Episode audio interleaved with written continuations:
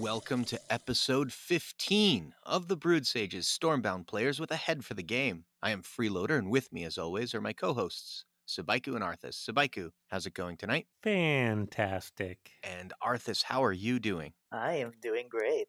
Well, we are the Brewed Sages. And as a reminder, you can always contact us at Brewed Sages on Twitter or for all of you who used to binge watch the original X Men animated series, our email address is thebroodsages at gmail.com. Oh my gosh, I binge watched that. so did I. Wait, how old I'm are getting- you? I'm getting my kids to watch it right now. It's fantastic. If you haven't watched it, we recommend.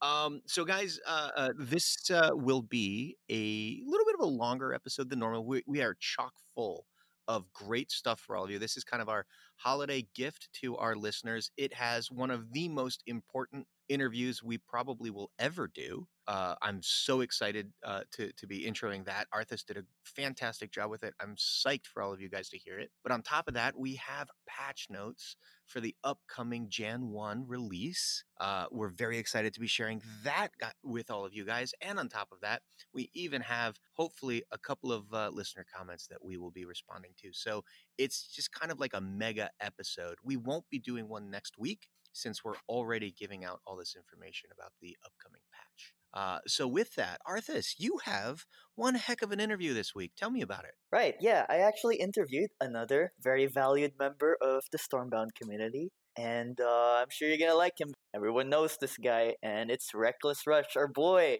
Man, I was so excited. Finally got him into the podcast, and uh, yeah, he was also really excited to talk about himself. And it was nice that this interview was really good opportunity to learn more about him. And uh, I hope you guys enjoy that one.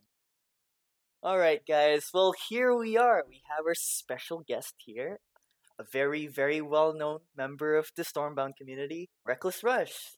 Hello. Right, Reckless Rush here. Um, he's been making some very good impressions in the community, and a lot of people uh kind of know him. But in case you don't already know, Reckless Rush, very, very uh, skilled player, and he's actually the one who invented the strongest deck in Stormbound history. But more for more on that later. Reckless Rush, let let's learn a little bit more about you, right? Like um, let's see, what first brought you to Stormbound, right? How did it even start for you? So I would consider myself um as a person that really enjoys card games. Actually, um in my childhood, I used to play a lot of Yu-Gi-Oh, and then I guess that brought me to Hearthstone, which I also thoroughly enjoyed until I guess there's some parts of it that I don't enjoy, so I ended up trying to look for other games that are card games. It's really hard to find a good card game to be honest, and I ended up getting stuck with Stormbound, which I found on the App Store. Just came across it one day. What, what was about it that like really caught your eye that was you know different than the other card games? Oh, that's actually a really good question. So there's this part of me that also loves upgrading games. I don't know why, but uh, the sense of progression in a, in a game is just so like amazing to me. I love the fact that you start as something small and you can end up as something really big. So this idea of upgrading cards was just so like unknown. This upgrading card game, it's there's so much potential in it. So I ended up getting so attached to it honestly, and I started like upgrading cards that I knew I'm going to play and then make decks around that and then you just have so much fun, you know, experimenting. It's amazing. Yeah, yeah, I can definitely agree with that. I mean, when I first started, it was uh the the biggest the biggest joy that I found was unlocking new cards and seeing like all these cool abilities, right? And it's just motivating me further to like see all the other new abilities because the cards are like hidden at first, and then when you see them and you want to try them out, it's just great. Mhm. How long have you have actually been playing Stormbound? So that's a good question. Um, there's this part where I actually took a big break. So I don't recall correctly the exact date, but give or take, it was about three years ago.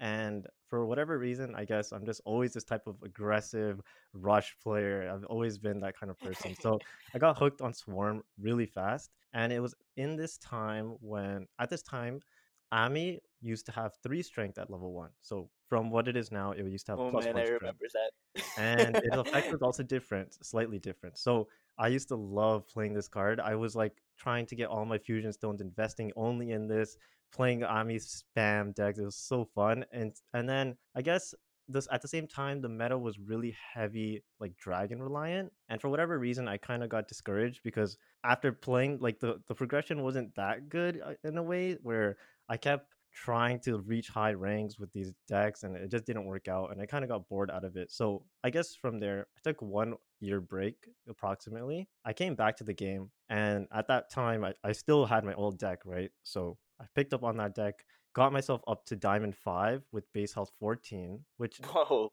okay. some players it was uh, like they said it was pretty good and then that's when i started thinking this is apparently considered good right? Like base health 14 and then i was thinking could i do better?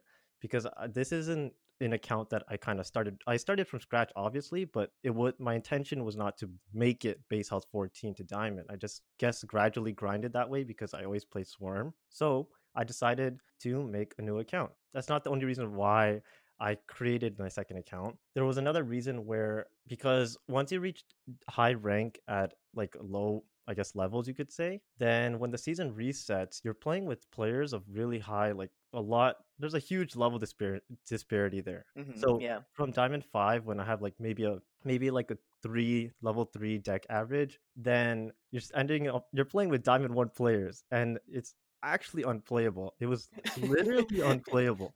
I could not win a single game in four every 14 games. I could not win no matter what I did. And I didn't have the levels or the cards to even make a deck. So the game was literally stale. I could not win a single game.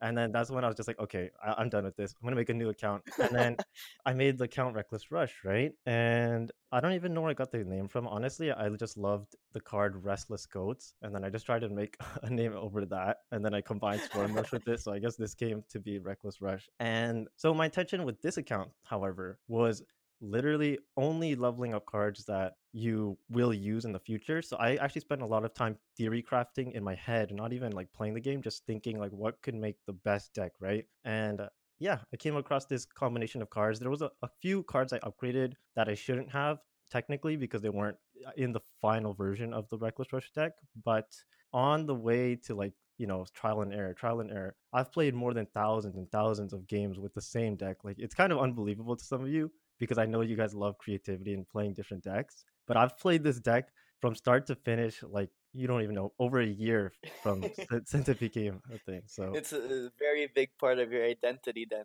I mean, it is named after you, right? Reckless Rush. yeah exactly you got it And um, if you guys don't already know, the uh, the watchers here, uh, Reckless Rush, the deck, um, you can actually find it on Stormbound Kitty. It has its own section there for it for the deck, as well as the amazing uh, Reckless Rush guide on how to play and optimize the deck and your playstyle, written by Reckless Rush himself.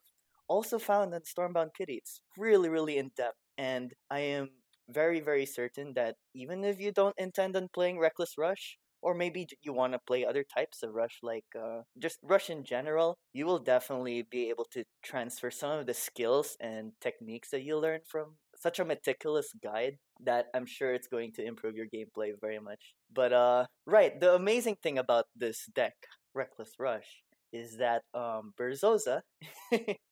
he mentioned one time, uh, several months ago, he mentioned that uh, Reckless Rush was way too strong. And everyone was like, what, what, what was it like? What was the win percentage? Or something like that. And unfortunately, he couldn't really uh, disclose any of the data or anything like that. But he did tell us that it is the strongest deck in Stormbound history, and nothing comes close to it.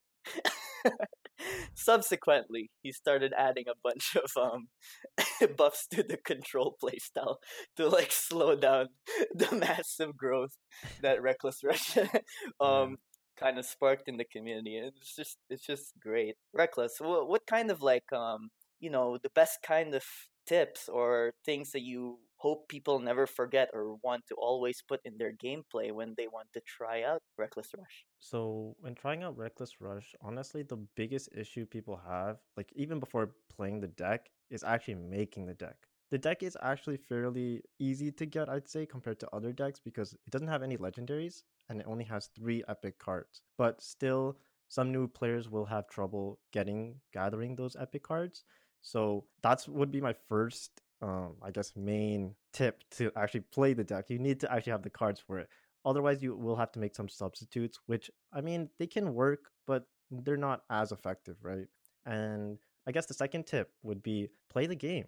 You can only get better by playing the game. That's a fact. And even if you read guides and watch other gameplay and you learn from there, you still won't be able to take all that knowledge and apply it to your to your game unless you actually play the game. So play the game. I've spent countless hours manifesting this deck, so I obviously know the ins and outs of everything, all the counters, basically everything. And if you want more tips, there's other sources like um, Arthas just mentioned you can check out my guide. There are a few tips in there that can help you get a good grasp on the foundation of it. Right. And, and what about what about those people who are, you know, maybe afraid of dropping a few ranks or something, trying to learn a deck? Like, what's your uh, um, encouragement for something like that? Because I know a lot of people they tend to uh, find some loyalty with a deck when they find some success with it, right? And uh, trying a new one can be quite scary. Yeah, makes sense. That's a good question. So this is kind of, I guess, a little bit insightful to something outside of the RR um, topic here. But for newer players, when you're in gold and below, when you're in gold and below, so that would mean iron, bronze, silver, and gold. If you lose three games consecutively, either through concedes or actual defeats, you will actually face a bot. And a bot is typically a pretty easy opponent because they just don't have the capacity to play like a normal human being and they just have lower level cards than the average player in that rank. So by playing against a bot, you actually have a really high chance of winning. On top of that, I don't really see a reason to not play from the fear of losing because if you got to a certain rank, you can most definitely get back to that rank just from playing. Because over span of like 100 games for example, there has to be there's obviously going to be a range of where you actually fit in and in most cases you will actually climb past the rank you currently are in. So that's actually how I myself started with the deck because I already knew about this three defeats um, bot method. That's how I actually grinded gold every single day. So for 20 days since the deck was made, I sat myself down and I, I would max out my gold every single day by doing this method. So not only by doing this method, obviously you want to win when you can, but I personally feel like if you know or if you feel that you're going to lose the game, then I don't really see a reason to play it out because if you could concede early, I guess you kind of save your, yourself time. You save yourself the anger from you know almost winning, I guess, or not even almost winning, just from losing like that bad. So it's like it's like you uh you went out on your own terms. yeah, I guess so. So I would I would just exactly. So you would I would used to actually concede the games that I would lose that I feel like I would lose, and then I would just play from there. I'd gold max every day. And believe it or not, in 20 days from that from when that account was created, completely free to play, I was able to climb to platinum, which is pretty amazing, I'd guess I, would say, because the deck level average was pretty low. It was actually a 1.75. And again, it was only with these cards in the deck. So that's kind of absurd in a way to get to platinum in 20 days from the account was created. But again, it's just a matter of playing, not giving up, and just continuously like putting yourself in the mind in the mindset that losing is fine you're going to get back up to the rank that you that you were previously in. Or that's very that's very very well said. Now, Reckless, I also heard that you're a content creator in the community. And uh well what kind of content do you make and like where? Yep. Yep, you're right. Wherever you heard that from is correct. Um I am currently on YouTube I actually gathered the motivation to create a YouTube channel solely from you guys. You guys are amazing, and you guys are were a lot of you were supportive of this deck, and you really wanted to learn how to play the deck. So I sat myself down. That's when I actually made the guide on Stormbound Kitty, where Arthas Rue mentioned you can find it on Stormbound Kitty. After that, I decided people still need more help. Some educational guides or some educational videos would be helpful for this. So I sat myself down. I made a YouTube channel and the main focus was to help players understand how to play this deck. But I also wanted to get a little more creative. So I started doing other series as well, such as there's this one series called Rush to Diamond, where that's the one where I play only on the Reckless Rush deck and see how, how fast we can progress, kind of as a team, because I'm not playing any games off stream um, or off camera, you could say. I'm playing the games and you guys are all watching it. So I'm not doing anything like any hidden activity here. You guys can see myself play the game and you'll see the progression, how how I can climb and how do I play the game. And I give a lot of insightful tips as well. On top of that, I have this other series that many of you also enjoy called Guess the Rank. I'm trying to make it a lot more collaborative where I want to engage the community with this video. So in the beginning, I actually made it just a normal upload, and it was pretty fun to make actually, where players face off against one another and they record their screens. So then I can actually upload it to YouTube, and essentially each player plays against one another, and you have to guess who in that pool of players is the diamond player. So you have to, I guess, look at what they're doing good and what they're doing bad, and then just give your best prediction on who you who you really think was the best player there. But recently I've decided maybe we should make this series live. So I'm going to actually try and stream this type of series and then hopefully we can get a lot of more pl- people watching the stream and we can do live polls and that i think that'd be amazing that'd be so fun and we're going to see if we can also get um, special guests involved as well Ooh, I see. Much like you are right now. and uh guys, I mean that's not the only thing he does. I mean currently he's actually hosting uh, a joust, uh, like a mini tournament in the Discord. Uh don't want to talk about it too much because I mean he has made a lot, but he's made some very very interesting ones, especially like the draft tournaments where he uh he programmed the bot to help you draft the deck from scratch and that's that's been so much fun. He's also very inno- innovative. Any of like the rule sets and the the many different and creative ways to play the game. It's just an amazing like fresh set of eyes on the game and like finding new ways for us to enjoy it. It's just amazing. And I I think Reckless Rush was it the first time you streamed live that other day? Because uh you were streaming on YouTube or Twitch or both so I was streaming on YouTube that day, and that was actually uploaded to my channel in case anyone wanted to watch it after. But this wasn't actually my first time streaming. Technically, I used to actually stream on Discord quite quite often. I guess. Uh, I guess it was on and off, right? It wasn't really consistent with it, but I wanted to make it something consistent, but something's got in the way. Regardless, I used to stream on Discord and I know we had an audience there as well, which was pretty fun. I really liked hearing talking to people, right? Talking to people is like so much fun because this is actual live and I don't have to be reading a chat all the time. I'm actually speaking with people uh, at the same time as I'm playing, which was which was a lot of fun for me. So yeah, that's pretty much it. yeah, it's it's very nice to feel like really connected with this with the Stormbound community because I, I think it's pretty wholesome, at least from my experience and a few others that I know. And um, I'd like to hear like what are your thoughts or any sentiments you have about the Stormbound community? To be honest, our Stormbound community is quite small, but small doesn't always mean like boring or bad. In my opinion, this small community is quite amazing to say the least. For example, I never would have seen myself starting a YouTube channel in any day, any day of the year. I would never have started a YouTube channel. But I know this community, they're very like thankful for what the community does. So I decided, okay, I'll sit myself down and I'll give back to the community. And we're still growing as a channel on my YouTube, which I'm really proud of. On top of that, um, like Arthas Rue mentioned, I am hosting some tournaments. I try to make my tournaments fair and like fun, I guess. Eh, as as he mentioned, I try to make it really creative because I like this idea of creativity and I really want to import or add more creativity to the community because there's a lot of things we can do, but no one's doing them. So I, I really want to expand, I guess, our community outwards, maybe grow grow to be something even bigger and overall just have fun because that's really what it's all about. Yeah, it's pretty great to see um, a growth in the engagement in the community and seeing people find more passion towards the game especially when the game's growing pretty fast now that now that Sheepyard is uh, taking the wheel, right? And uh, what do you think about what Sheepyard has been doing so far? Uh, what's the game? How do you like the changes they've been making? So this is actually a tough question, and there's a couple reasons why, but it's not tough in the sense that it's pretty obvious what Sheepyard is doing is like from the ground up just amazing because they took this relatively dead game, which was stale for the longest time, and they're trying to be as active as possible, which I am so thankful for. Their post and their activity on other social media platforms is actually amazing. How they do like daily daily Instagram posts or daily Twitter posts or just just trying to engage the community and like giving them free stuff for being more active, right? That part of them is pretty cool in my opinion. I like some of their balance changes. I think for the most part, they have been doing a decent job on balance changes, but some of them, unfortunately, I have to say, some of them have been questionable. And I don't want to go too much into that, but some of them I haven't been a, the biggest fan of.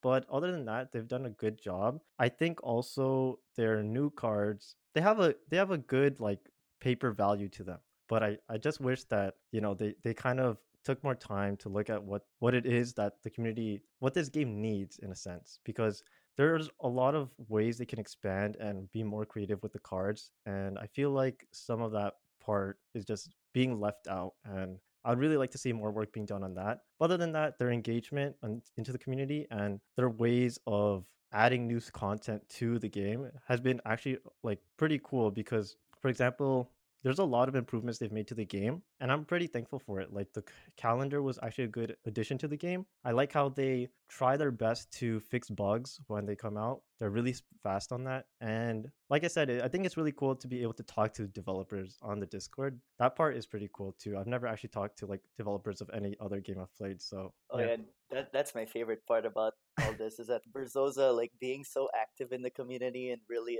like addressing people and like you know having fun with them. I mean, when I was streaming that other day and he just came on to like uh to like say hi and then he was there on voice chat in the Discord and he started leaking stuff.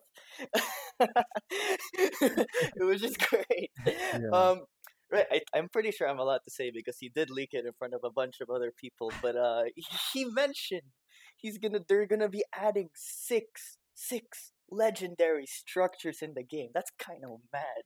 That's just one of the f- few big leaks that he uh, mentioned during during that little hop on. But like you can you can talk to him, and it's just great to have that kind of interaction with the developers, right? So reckless, you know, if you had a particular, let's say a Christmas wish, is there is there something realistic you would like to see in the game in the future? Realistic.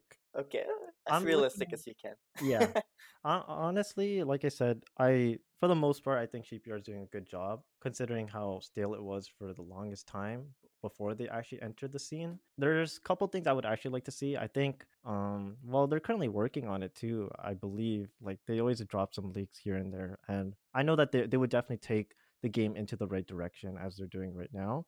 So some things would that would be massively like cool to me would be actually a new faction. I know that would take so much oh, work, oh, yeah. so much time to do, but when that does come out, I'm probably going to be so excited for that. Hopefully it it most likely will not be the same as Swarm Rush though, so I'll probably drop it soon. But I think it'd be fun to experiment and have fun with. As, any additions to the game will always make the game a lot more lively, right? Oh yeah. So new factions and I guess some changes to the economy to deal with farmers. Not a big fan of how that was working out right now. And I believe, like I said, I believe they're working on it. So hopefully they have find a good solution and they can put it into the game and then get rid of these negative aspects that are attached to the game. Definitely great. And you're definitely not alone. You know, a lot of your opinions there. I mean, a lot of people in the Discord community share that and they are vocal about it. And, you know, that's not necessarily bad because then the, the developers are there to listen and uh, to react to what we have to say. So, as for one more time to wrap up this uh, little segment, um, Reckless, for any of your fans or new fans now after introducing you into the podcast, uh, where where when where can they find you again? Oh, so you can find me on YouTube, which is just Reckless Rush, so it should be easy to find. And well, I'm always I'm for the most part really active on the Discord, so if you ever want to join the official Stormbound server and yeah, we can talk there as well. All right. Well, there you have it, guys. The prodigy, Reckless Rush, very valued member of the community. Reckless, it's it's been a real pleasure having you here. It's it's such a wonderful time uh, talking and learning about you more. Yeah, thanks so much for having me. Honestly, I had a great time, and I hope we can do this maybe some other time in the future. Yeah, maybe. I think we can do that. Okay, guys. So along with that fantastic interview, I've got to say, um, just wow! Like like it hit on so many cool aspects. I, I know we have a ton to talk about, but I want to stop for a minute. Did he ever actually tell you, Arthas, what his original account was? Does he ever use it anymore? yeah, I don't know. I wasn't sure if I was going to ask him because uh, right? you don't want to blow up his spot. He's really manifested his uh, reckless rush identity, so uh, well, let's keep it that way. Okay, fair enough. But you don't realize any one of you might be playing him on ladder and you don't even know it. If you're losing on the five mana turn, it probably reckless rush. oh, but for real, this uh, a, a very thoughtful and considerate guy and uh, he puts a lot of a lot of care and analysis into his decks and the way he plays them and it's evident on his YouTube channel. If you watch any of his videos he's talking about really a lot of micro decisions that he makes every turn he considers every aspect of what he's doing and it's, fantastic to see someone put that much effort into it and has that much passion for the game Yeah, I, I mean, I learn more just by watching him, or more importantly, listening to him explain what he's doing, than I learn by doing anything else in this game. Arthas, what do you think? it was it's really nice to when I do go up on his like streams, especially the Discord ones, because I get to talk to him as well. Um, I know that I myself am a very meticulous kind of player, especially like in general, but more especially in Stormbound. I'm always analyzing every little bit, no matter how small it may affect the game, and just like optimizing my decision making and i do that at a, on a constant basis whenever i'm playing and uh, it's just amazing when I hear someone else do exactly that as well, and they're making their own optimized uh, decision trees for like their deck, and and it's even more cool when I get to like argue with like, oh, what I would do here instead versus what he would do, and it, it usually ends. It usually is a very interesting conversation because there are a lot that goes behind it, even though some people are like, "Wait, wait, how does that matter?" it's just it's just great having a, a very uh, attentive mind that like reckless does around in the community Yeah, and I, I have to say, I'm I'm really touched that he gives us credit for inspiring his YouTube channel. I mean, that's that's really cool, but uh, I, I think he, he he might give us a little too much credit. I, I there was clamoring for a you a YouTube channel from him for for a long time before we were around, and I'm I'm thankful he's finally doing it. So, guys, with that, uh, let's move on. Next up is our main topic of the night, which is patch notes were released early this month. I assume, although I don't know, that Sheepyard chose to release the patch notes a little early so they could go away for a, a, a bit of a holiday. Uh, so rather than releasing it with just a few days to go, they released it on the 21st. And what that means for us is we have a ton to talk about. Uh, first and foremost, Sabaiku, how do you feel about 50% off your brawl? you know we love that Oh, baby. Yeah, give me that mythic. Arthic. Uh, uh, give me that mythic. Arthas, what do you think? i mean i've been uh, saving up gold this time i'm about to hit i'm about to hit 7k for once there's so many cards i want to upgrade but i just have to save up for this brawl because it's such a big deal i am i really want those like 50 fusion stones or uh, more depending on we're the brawl looking forward to seeing you at the top of the leaderboard Yeah, yeah, right next to the Merc. You're not going to supplant the Merc. No one, no one supplants the Merc, but but right up there. So along with that, guys, the other one that's coming back as well that I'm very s- excited about because I've been saving up rubies for this uh, is that every card pack you buy in the store, so not that you earn in the brawl, but that you buy in the store, whether you use money or gold or rubies, will give you one extra card. Arthas, what do you think? no no spoilers for like the, the the shop offers that we know about as well but uh i am gonna be dropping all of my rubies again onto mythics. Gonna be doing an unboxing again in the discord stream. So uh, if you guys are interested in that i did something similar in the anniversary. Obviously it's not gonna be as hype as the anniversary because nothing's gonna surpass the insane sales back then but i'm pretty sure this one's gonna be very exciting too and uh, Sabaiku, a huge quality of life improvement. I know, I know you're you're suffering from carpal tunnel, having to flip through the library looking for the right card. Talk to me. What are they doing? Ah, we're gonna get a slider to move through the collection. No more tap tap tap tap tap tap tap tap tap tap tap tap. Oh hey, I found my siren of the seas. or swipe swipe swipe that's even worse Oh my This- Just it's the little things, the little things that make it just so much easier to play the game. Oh, for sure. I'm actually really excited about just doing it, just just like to use it like a flip book thing. I, well, I not got just that. Actually, there's also the uh, the deck filter. You know how we have the recent new um, all deck fits thing, where it's uh, Yes. neutral and your faction. There's also one that you see all the factions and the neutral together. So yeah, that pretty that's already out. I love that. I I turn that on all the time now just to flip through and see what's left to be upgraded. I do too. D- Even though it's so much less efficient to move through, it's just so it's so pretty to see all the cards from all the different factions laid out side by side like that. yeah, the color scheme of of all the cards together is just really pleasing for some silly like whatever reason. I just like doing it. So moving on from there, there are uh, some additional changes, balance changes to certain cards in the game. We only have one that is like a definite nerf, and uh, I don't want to give ourselves too much credit on this one, but we did mention in our last episode that linked golems felt a little too strong in the meta right now. And so, Sabaiku, what's going on with it? I want to make it clear we were not exactly at the front of the pack on this discussion. uh, a lot of people were complaining about linked golems. Uh, a lot of people knew that it was just way too much and had been saying that for a very long time. So, oh come on! But Berzosa literally told us himself because we talked about in the podcast. they they put this nerf earlier it was already on their radar, but they did because we talked about it. They did step it up and bring it in a month earlier than they were planning to. Linked golems will be nerfed. So now the strength will be actually increased at the lower levels. It'll be 22333, but the ability is decreased from level 1 to level 5. It used to be 23345. Now it'll be 12234. So the net effect here is that linked golems themselves are a little bit stronger. The unit that they buff is a little bit weaker and the overall stats that you get you used to get a total of five stats at level one 7 8 10 and 13 as you level it up now it'll be a total of four stats at level one. one six, seven, nine, and 11 as you level it up. So it's down one at each level, except at level five, it's down two strength. I think that this is a fantastic change. I think it brings the power level of the card down in a way that we all appreciate. However, it doesn't kill the card.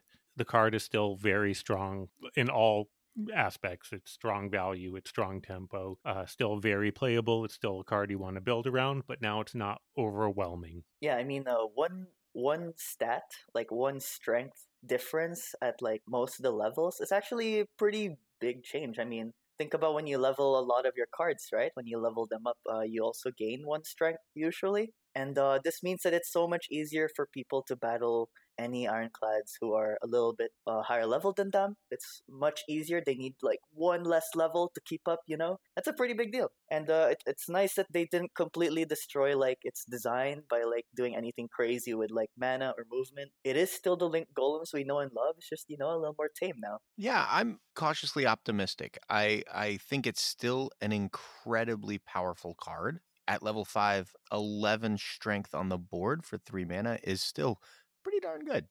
um, uh, so I, I, I, think this is absolutely a step in the in the right direction. I also like that they're not. Um, one of the things that I want to compliment Sheepyard for, because uh, uh, it, it, popped into my mind when I was looking at this, is they have a very steady hand on the tiller. Uh, even when they want to make changes, they're not giant knee jerk changes, swinging like hard one way and then hard the other, and and and you know we're not seeing giant swings of cards when they make adjustments they make them small and so the nice thing about that from a player's perspective is that even after you're even after you know July, uh, january 1st this card will still play more or less the same way it always has. Its impact on the game will be diminished, but you play it effectively in the same exact spot you always play it with give or take more or less the same kind of power spike that you're hoping to get from your three mana epic. It's just slightly diminished. So I like that. I, I think it's it's a good step. I, I I worry though that we might be a month or two away from a second maybe tone down of it as well. And if that has to happen, great. If I'm wrong, also great. It means, you know, we didn't make too big of a swing in the first time. Yeah, I I think it is possible that we will see a second rework of this card. That's a really good point you made, Freeloader.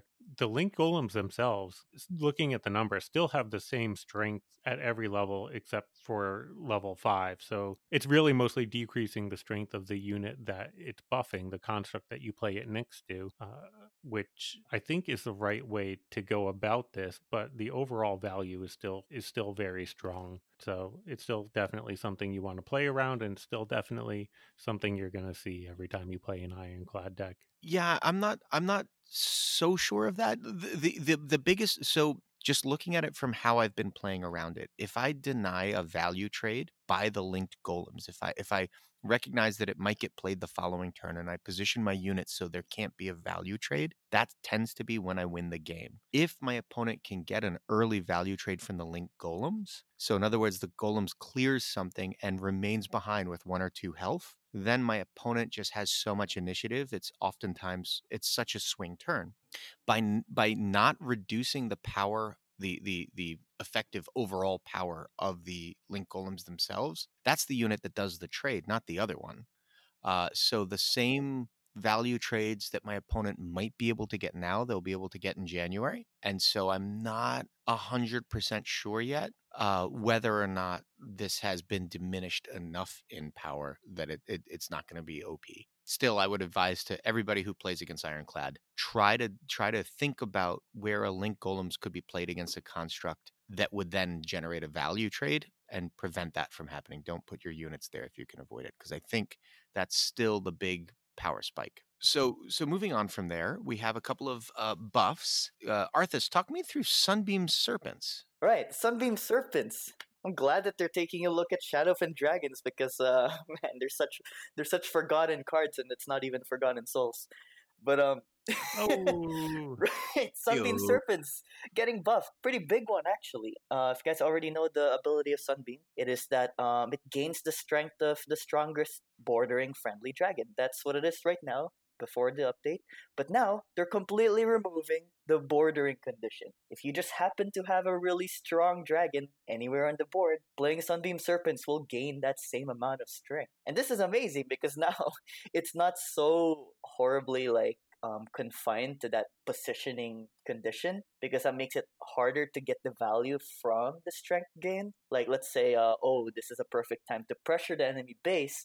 Oh, but your dragon was just like not in the right spot for you to get the full uh, value.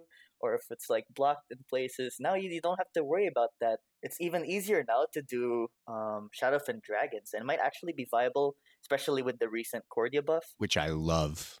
Yeah, yeah. To to get some good value from Sunbeam, all you just all you need is just spare Dragonling on any dragon, and then you just play Sunbeam, and it's they're both big, big and chunky. you can create a big threat for less mana than if you play dangerous suitors, right? It it gives Shadowfen dragons just something else, which it was really lacking before. You could do the Cordia spam and try to position it so that the eggs survived, or try to get lucky so that the eggs survived. But now you just actually have just another legitimate mid-range threat that you can put down and your opponent has to deal with. It's no longer confined to something you have to play next to your base because you used your Beasts of Terror defensively or whatever. Another insight is that um because you can now easily have the Sunbeam uh strength buff, it's it's so much less vulnerable to to meta cards like confinement because you know dangerous suitors, although they can go really big, um confinement kind of just shreks that card.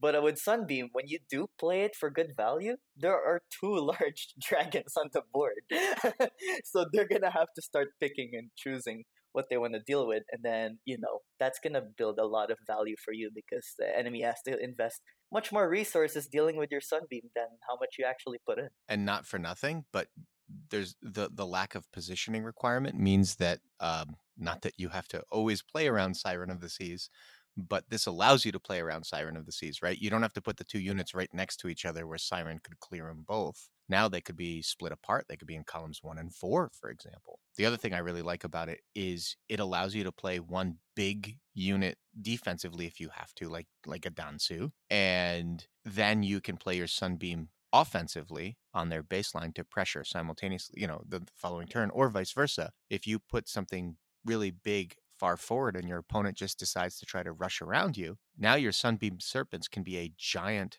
uh, uh, you know, get a huge value trade for you, and then still be a very big body kind of clogging the board near your baseline defensively, which feels great. You're going to definitely try to hit the curve where you go Cordia and then on the very next turn, spare Dragonling, buff something that survives, anything that survives from your Cordia turn into Sunbeam Serpents on their baseline. Like it just, it's going to flow so much better. oh yeah That's a spicy, spicy setup. It was not, however, guys, the only dragon to get buffed. And I know we, we, we've got a very special buff with the next one. Uh, we'll talk about it right afterwards. The next dragon that got buffed, Arthas, also has a new keyword. So talk us through the buff and then we'll discuss this keyword. and if you guys haven't already seen my most recent video shameless advertising but uh i played a zuri deck And uh, I mentioned on the video as well that yeah, Zuri's getting buffed. Pretty cool. Even better, they added a new mechanic to the game. So they didn't actually change anything with the uh, the con- the positional conditions or the mana or the ability, none of that. But they added this new mechanic called Vitality. And well, basically, when Zuri flies over his, his friendly units, um, not only does he buff the units in strength, but he also vitalizes them. And now, vit- Vitality is a status effect, much easily compared to Poison, but actually reverse version. Um, at the start of your turn, the unit gains one strength before moving. So it's kind of like how Poison it uh, it reduces the strength by one each each start of the turn. This is just the opposite version of that. And so this means that when you start buffing cards like in by your backline, you back then it would be kind of like, oh, that's like not so good. Like sure you put a lot of value, but it's not very threatening for the enemy. This way now you can actually slow roll a really nice Zuri because the more the more number of turns that your uh, unit is on the board, the more it's growing and growing. You know, it's great. And Sabaiku, uh, it's interesting that Arthas mentioned poison in relation to vitality because there's actually an interplay between those two effects. Can you talk us through that? That's right. Vitality is now a counter to poison. When you add vitality to a unit, when you vitalize it, you will remove the poison effect while you're adding the vitality keyword. And vice versa, if you poison a vitalized unit, you will remove the vitality status effect while you're adding the poison effect. So now you have a nice way to interact between those two mechanics. Poison being a Shadowfen effect, and Zuri being a swarm card. Uh, you know, you think normally Shadowfen is highly favored against Swarm decks. In this case, does this make you think that maybe Swarm has some stronger counterplay to Shadowfen? Oh yeah, for sure. I mean, as me as a loyal Poison fan, because uh, Poison is what what brought me so high in this game, and I always I still love that playstyle. It's it's kind of sucky to see it. They're still indirectly nerfing it. They already added Elders, which killed Poison, and then uh, there's this too. But I'm not really complaining. It's just a little bit of sadness because I am loyal to it. But I really love the dynamic though because it's not like Poison can't do anything about it. Poison still can um, replace the status effect of units that are vitalized. So it's a really nice back and forth. And um, what's so lovely about this vitality mechanic is that it really adds more playstyle options in the game it starts rewarding people who love to play slow because um I know there are a lot of buffing cards, right? Something like Zuri or like Fort Tonic, but they're they're kind of like a one-time thing. This one, it's like okay, I can actually reap better rewards when I invest them earlier and like uh, slower, and it's really cool that people can now make those kind of decisions uh, in their game. It it just adds so much more depth, and I love it when they do that. So I do worry about the downside though, where the unit grows every turn I worry that there could be a snowball effect where the unit gets buffed and buffed and buffed as it marches down the board and it if your opponent can't deal with it immediately, then it's even less likely that they'll be able to deal with it later on. Uh, I think as only a plus one gain every turn, it's probably going to be pretty reasonable. It's definitely going to be something that we'll have to keep our eye on and try to see is it something that causes games to get out of hand, especially if it's played on an elder it's much more significant in the earlier levels with uh, one strength being a pretty big percentage difference right? Oh for sure. yeah. The other thing that's interesting about it is it's actually sort of i know it seems kind of counterintuitive but it's got anti-synergy with command because this is a, a long-term investment in this unit. You're giving it vitality with the hope that it will grow and so every time you command it forward you're skipping a turn of growth uh, so it's it'll be interesting to see how that plays out. Do you want to play a lot of command cards in a vitality deck, or do you want to slow play it and let them have their time to grow? I don't know what the answer would be. I think the answer is you vitalize your petrified fossils. oh man. Okay okay, when the, when when when when Sabaiku drops the petrified fossil swarm deck, we will share that deck list with you. Don't you worry. oh, uh, no, but another interesting interplay here. Um, if you look at the interaction between vitality and the freeze mechanic, right? As as a winter deck, if you're looking to stall the game out and freeze the opponent's units, this really punishes you for doing that because now these units get bigger every turn that they're still on the board, and they, you know they just become harder and harder to deal with. That might be something too, uh, a nice way to counter a freeze effect we talked about how Swarm can use that command keyword to uh, to try to counter the stall from a from a freeze deck, and this might be another way that Swarm has to kind of level the playing field. That's a really really good point. I hadn't thought about that. So in in one uh, matchup, it maintains and in fact maybe even reinforces its favored status swarm into winter pact and in the other one it gives it more of a balanced matchup when it was otherwise unfavored. I like that. What I know MKM won't like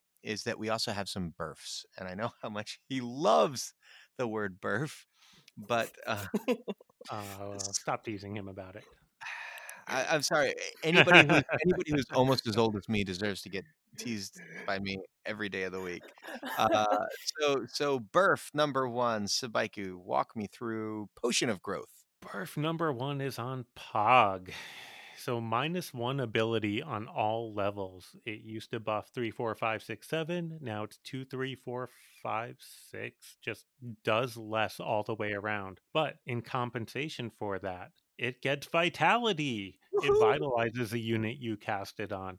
So it is less of a buff on the turn that you play it, but if it the unit sticks around, breaks even at one turn, and anything else, it's it's just an improvement. So in a reckless rush style deck where you're looking to play Potion of Growth and Forgotten Souls on the same turn, you will take a little bit of a hit. You will do a little bit less damage, uh, but it, if you play a Potion of Growth on something that you're uh, sticking on your opponent's baseline and you're protecting it so that it marches in on its own next turn, it'll still be the same amount of damage. Yeah, this is what I was talking about with the inadvertent, or maybe I shouldn't say inadvertent, it might be very advertent, but uh, indirect nerf to command cards, right? Is that now suddenly Potion of Growth plus command, that vitality in in that kind of play is actually irrelevant because you won't the unit won't stay on the board long enough for it to ever uh, reap the benefits. So uh, it'll be interesting to see. I'm I'm fairly confident, but I'm not reckless. Uh,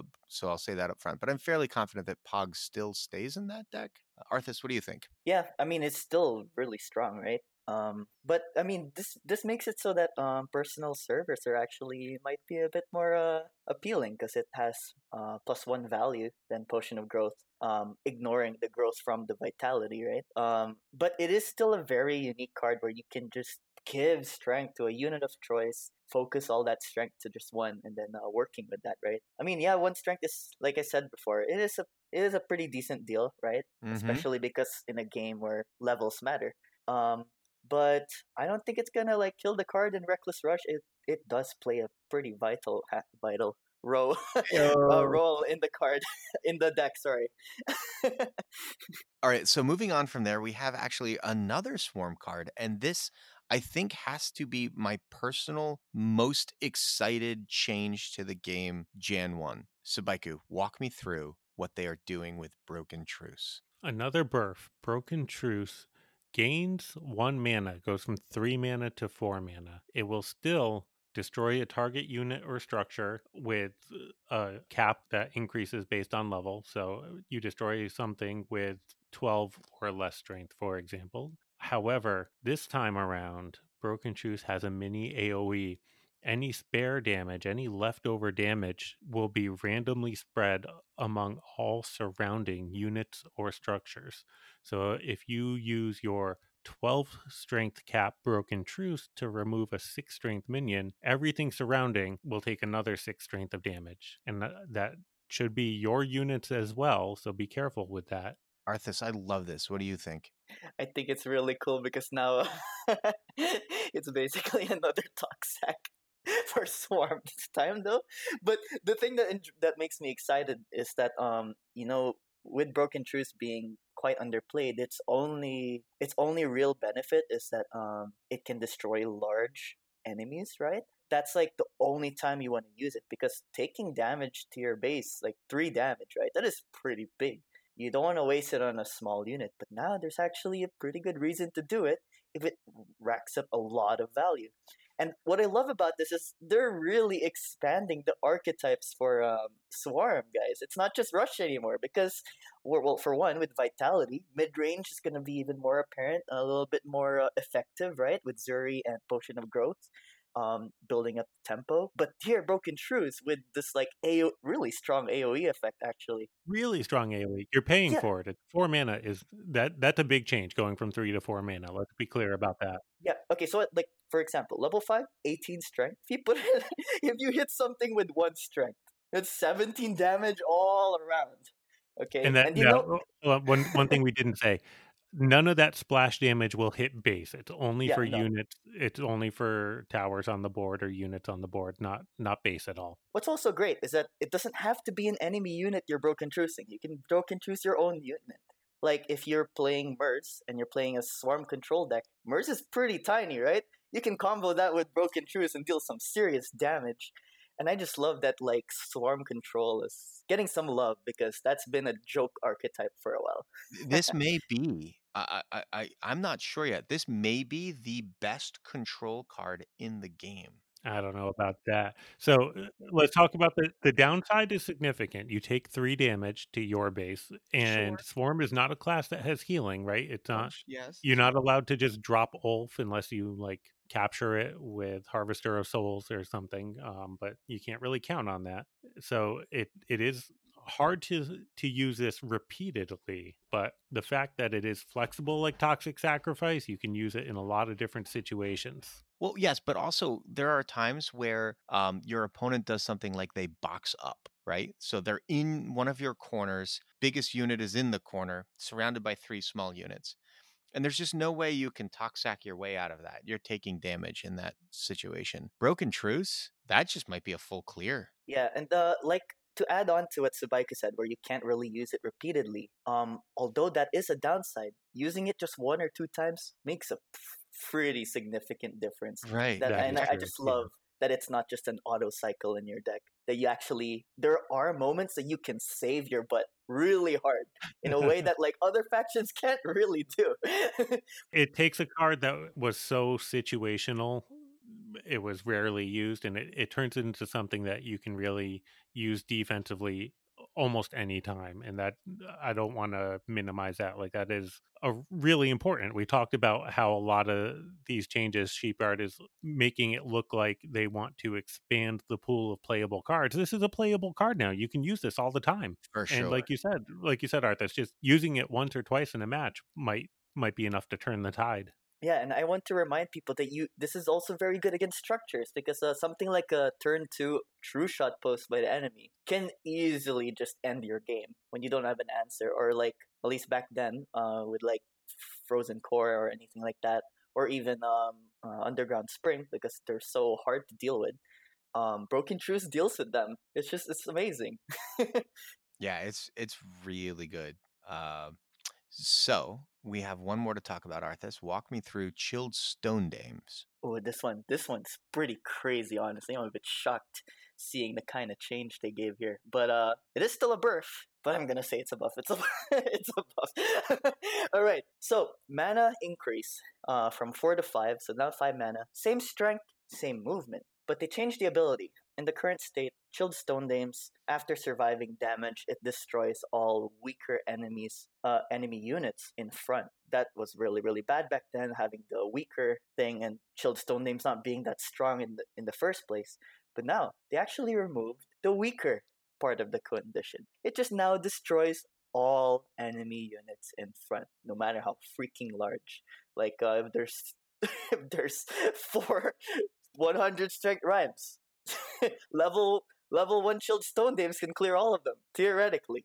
It's just it's crazy, but like it's it's so powerful in terms of like the control and uh with the change this big, I am I am gonna I'm gonna call it already. Chilled Stone Dame gonna be winter meta. It's incredibly powerful because uh with with things like Zuri being popular now, right, with the buff, and things with uh, Ironclad mid range still being strong, this can wipe entire columns, guys. Yeah, but it can't. eh, So, so the thing that I'm worried about with it though is that most people don't collimate their attack. They tend to go wide, and try to do things like base lock or try to, you know what I mean? So I'm I'm not sure in general how much value you if if you can get a value trade with the Chillstone Dames and then clear two units, I think that's amazing. I also think that's really hard to do. I just don't I, I can't I can't think of too many board states where you're gonna have three units in a row like that. It's going to be very situational. Um, however, if you're playing against a lot of slower decks,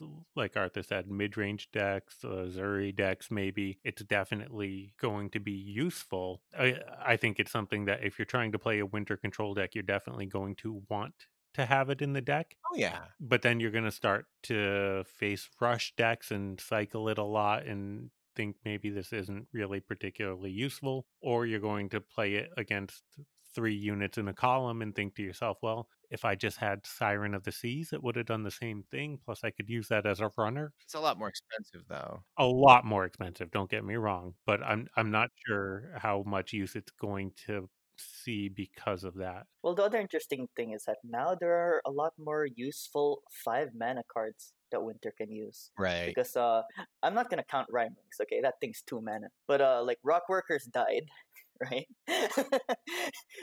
and uh, Moment's Peace isn't being used. Frozen Core isn't being used. This is a nice, nice mana slot to be used by Winter now. You know, it's not ruining curves entirely. And you know, maybe this is like you play this and Void Surgers, and you kind of keep one for your five mana play, depending on what your opponent is doing, and cycle the other one. Like that's perfectly reasonable. Yeah, the, the Void Surgers was specifically the card that I was thinking of. In a situation where your opponent puts three units in a column, if you have front, in other words, let's say you've got one unit that's like, you know, more than halfway down the board, putting the Void Surgers just adjacent to the middle of the three units in that column hits, activates, and clears all three. But Void Surgers also can deal with units that are spaced around or spaced sideways, or, you know, it's a more flexible card. It does need an activation of three units within, uh, you know, a surrounding kind of uh, uh, a perimeter, which is sometimes difficult. I can't decide. It might be the right thing, Sabaiku, to play both, trying to make your opponent have to guess which one's in hand at any moment. But I don't know. But they're useful in different situations, right? Look at Chilled Stone Dames. If it survives a trade and destroys even one unit, you're thrilled. Like it did what you want it to do. It's got movement, which Void Surgers does not, and that's an Fair. important effect. Yeah. You gotta Yeah. you gotta keep that in mind. And it's something that you can buff and continue to get value from. If you're playing a slower deck, if you use it to clear, your opponent gets forced back to their baseline now. Blessed with Brawn is up next in your mana slot, maybe. Yeah, and even if they're a bit under leveled, obviously it's going to be a bit harder to, to uh, activate, but it still has the same powerful ability, right? Right. That's the part that's nuts. I, I'm just I, I'm trying to figure out boards that would have big value in the mid board and then like a cheap, small, weak minion up front. I'm well, trying to you can combo it with Hunter's Vengeance, though. Yeah, no, that's true. Yeah, yeah. You could con combo with Hunter's Vengeance. You could even combo it with you know something like uh, uh, just your gifted recruits to chip down the the first unit, so that way you do get the value trade with the Stone Dames. And there's a lot of things you can do. I don't know. Uh, i- i- if if if Zuri Swarm ends up becoming a huge deal, I think Chilled Stone Dames becomes a huge counter. If Zuri Swarm becomes a big deal, then we have to start calling Arthas hipster Arthas because he was there before it was popular. Very true. yeah, He, he will no be- longer I'm going to be doing that deck again. he will no longer be Whale Arthas. He will be Hipster Arthas. He was into him before it was cool. All right, guys. With that, uh, that ends all of our buffs, nerfs, and burfs. Uh, what do we think overall? How, how do how do these changes make you feel about the new year? I am I am so happy that they're making giant changes like this. For one, they added an entirely new mechanic, right? And then like having some serious buffs like with Sunbeam and the Chilled Stone. Uh, these are very big changes, and not to mention the quality of life too. It's a really nice step in the right direction. It just makes me anticipate uh even more what the big third Sheepyard update is gonna be if they're capable of doing this stuff and just a monthly update. That's a really great point. I'm so looking forward to what's coming in the future. We talked last time about how it looks like they're really setting the table. You know, I, I love to see the legendaries that aren't played very much get a little buff because I really do think these should be powerful cards that have an impact on the game and uh to see Cordia get a buff, to see Zuri get a buff. Like these these cards just weren't played very much at all and now now they're viable. I, I mean admittedly the the jury is still out on Zuri, but I do think that you'll be able to to get some use out of it. Um, and the quality of life changes, like you said. Uh, you know, I just want to bring that up again. The fact that they care enough about the little things to make it just uh, more easy to get through your collection to give a discount on the brawl like they want to keep people having fun in the game and not and not do the laborious tasks of building a deck that takes 20 minutes when it could take two you know i, I really appreciate that. Yeah, I'll I'll I'll say that um, one of the things that I think they've done a pretty good job of so far is uh, finding ways of bringing extra cards into the meta. We've talked about that quite a bit. So, I know you touched on it. Um, but the whole idea of introducing an entire new keyword to the game, and rather than doing it by bringing in new cards, by simply bringing it to cards that have already existed but didn't see uh, adequate levels of play, I think is brilliant. I love the idea of vitality. If the de- if the game has poison, it should have vitality. Like one versus the other makes so much sense. So I'm I'm glad to see it's finally there. It is funny that I was just commending uh, Sheepyard for having a very steady hand on the tiller, uh, not even a full episode ago. Earlier this episode, I was saying how they're doing small changes, and here we are looking through this and going, "Well, so much for the small changes. Some of these are giant."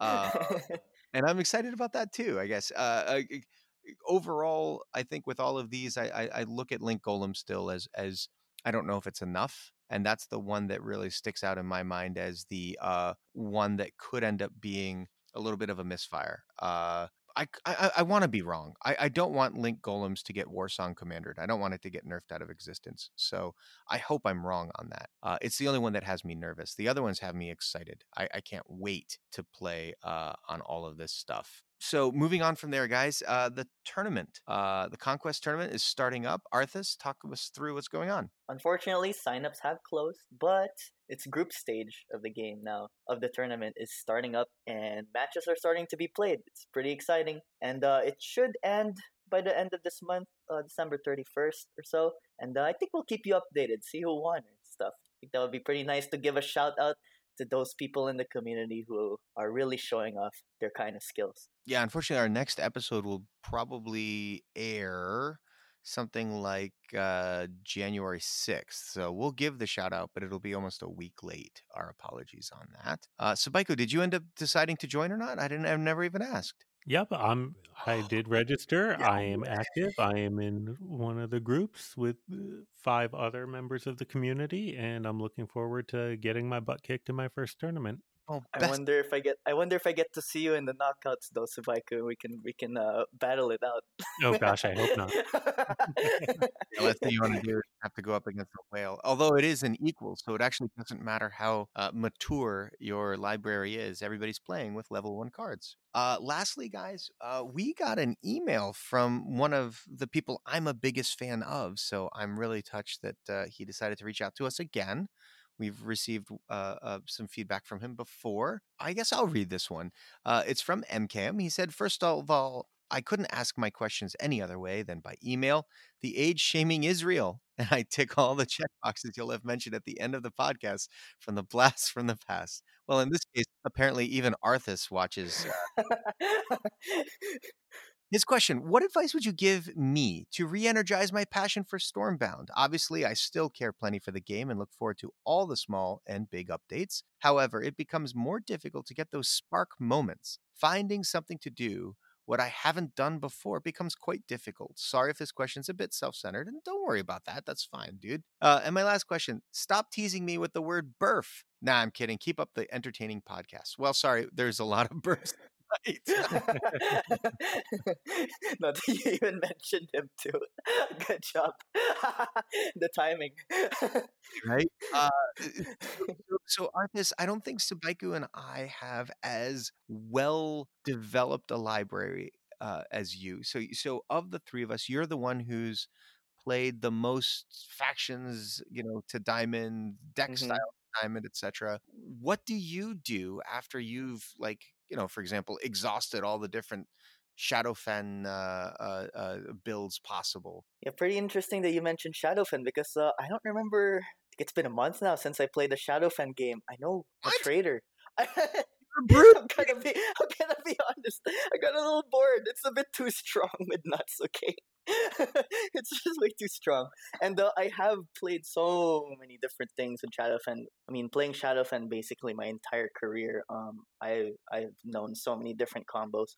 But you know, exciting though. At least the uh, Shadowfen Dragons is gonna be something I'm going to be trying for sure. But uh, regards to the uh the other factions though. It's hard for me to like relate to MCAM yet because i am still starting with uh, doing a the bunch of different combinations you can be doing for the other factions and i'm still finding excitement whenever i find new ones especially when people are posting really nice decks you know out there in the discord. It's nice to join those and uh, try them out or uh, do some kind of variation of them. Those are usually my inspirations when I find decks that people are trying out on the Discord. Uh, maybe something MCAM would do, but I know he does that too. You know, during his streams, he takes some deck suggestions too. But uh, I mean, for someone like MCAM who's been playing so long, man, he probably have tried so many countless things already, and with such a large collection with so many viable cards, right?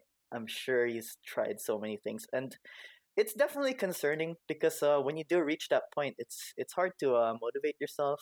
I know there are other people outside of MCAM who are suffering too, but um, but I am I am still optimistic though because I remember Sheepyard mentioned that they're putting a really big update, right? And it's supposed to solve three of the biggest problems of Stormbound, and that's uh the uh farming, matchmaking, and endgame content. So I guess I honestly would rather wait and see what they have for that before I have any more advice. That's fair. And look, while Freeloader and I can't talk in a way that's directly comparable, I want to make it clear this isn't just a problem for endgame players or max level players, right? Like the question really comes down to how do you continue to motivate yourself to play a game even if you like the game when progression stalls? And i can definitely say you know a few months in i felt the same way like like i got to a point that was as far as i felt like my card levels could take me and then i just kind of had to sit and play for months to accumulate resources so that i could then uh, make it a little further. And I I did make it a little bit further every month, but like a little bit is is the key phrase there. It's not like early on when you just jump into silver and then jump into gold and then you know you can even make it into platinum pretty early if you're playing an aggressive deck. I mean, ask Reckless Rush about that. Well, you did ask Reckless Rush about that but but then the progression kind of slows down and it stalls and you feel like is this even worth putting my time into anymore am i going to get anywhere out of that yeah it, it, finding different ways to challenge yourself you know maybe maybe you want to challenge yourself to build a deck around a particular card maybe you want to challenge yourself to save up resources and brawl as far as you can maybe uh, try to find alternate ways to progress that aren't really tied to card level or rank. It's it's not easy. I I do empathize with that. So there are two things that come to mind for me in terms of suggestions. Um, the first is that there is another uh, uh, play style available in the game already. It's brawl. If you're finding that you reach the the the top tier of diamond, uh, and then there's just not much more to do for the the season, you could perhaps challenge yourself to, you know, pick your favorite brawl and just go for it. See if you can beat the Merc. I mean, I don't know if anybody can, but if anybody can do it, maybe it's you, MCAM. Um, it would be a fun challenge to watch happen in real time anyway, because there is a leaderboard for it. So we could all just kind of sit back, get some popcorn, and see who finishes higher. Oh, and I, I forgot to mention because I'm a bit ashamed that I forgot to mention this because I knew exactly what I did that kept me uh, energized in the game. And because uh, I remember back then when I was uh, when I was low diamond, or actually when I was fresh diamond one, and I was just like stuck with like one or two decks, you know. And then at that at that like stage, it's really hard to get any progress, and all you're doing is grinding fusion stones. it does get boring. But the thing that I did was that I involved myself very deeply in the community, uh, most especially tournaments or any sort of community events, friendly matches, or whatever. Tournaments are, at least for me, the thing that really kept me going in this game because after going so far in ranked and being so used to the meta, tournaments are usually equal, so level one cards, and it's just it feels like a completely different experience. Different players, different playstyles, different cards that you like never see before. And there's so many things you can try because you don't need to level up the cards. You just need to have them in your collection. And you have so many people to work with. Like with Faction Wars, you have a team that helps you out with deck building and trying new stuff when there are new bans. Those are the kind of things that kept me like kept my game experience really fresh. Not to mention the wholesome connections I build with the community members.